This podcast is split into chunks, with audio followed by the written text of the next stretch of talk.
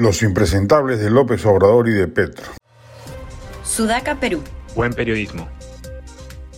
Que López Obrador o Petro dediquen tanto de su tiempo a denigrar al gobierno de Dina Boluarte y defender a Pedro Castillo y no digan nada de los desmanes autoritarios de Venezuela o Nicaragua muestra claramente la hemiplegia moral que los caracteriza. No es verosímil, por cierto, pensar que andan realmente tan confundidos de creer que en efecto el pobre maestro rural de Chota, acosado por los grupos de poder, terminó saliendo de palacio por un golpe de Estado de la derecha congresal peruana. Saben muy bien que Pedro Castillo está fuera del poder por pretender dar un golpe de Estado con todas las de ley, valga el término, y nunca esperarse la reacción inmediata de todas las instituciones democráticas y las Fuerzas Armadas que rechazaron tal propósito pero insisten majaderamente en ese discurso con una insistencia que hace sospechar dos cosas. Primero, que algo cosechan en su fuero interno, o ganan aprobación o preparan el terreno para ejecutar algo semejante al golpe castillista.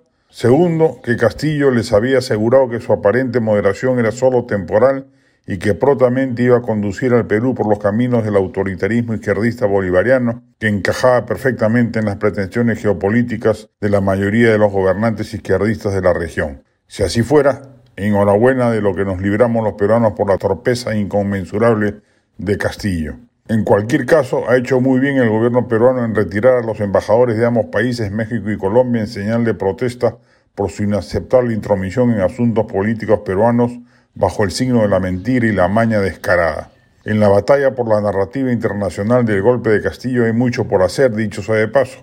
Haría bien el gobierno de Dina Boluarte, más aún si, como parece, gobernará hasta el 2026, en organizar misiones internacionales de personajes independientes que le aclaren las cosas a los medios y a los políticos locales. Ya bastante se ha logrado con el espaldarazo de un peruano universal de gran predicamento como Mario Vargas Llosa, pero hace falta un trabajo de filigrana más sostenido y permanente.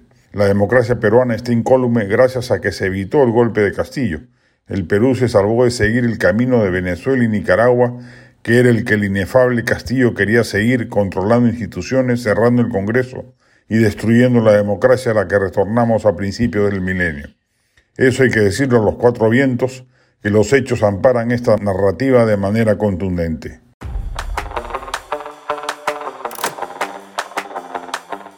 Este podcast llegó gracias a AFE, operador logístico líder en el mercado peruano que brinda servicios de almacenaje, transporte de carga, courier y cómics.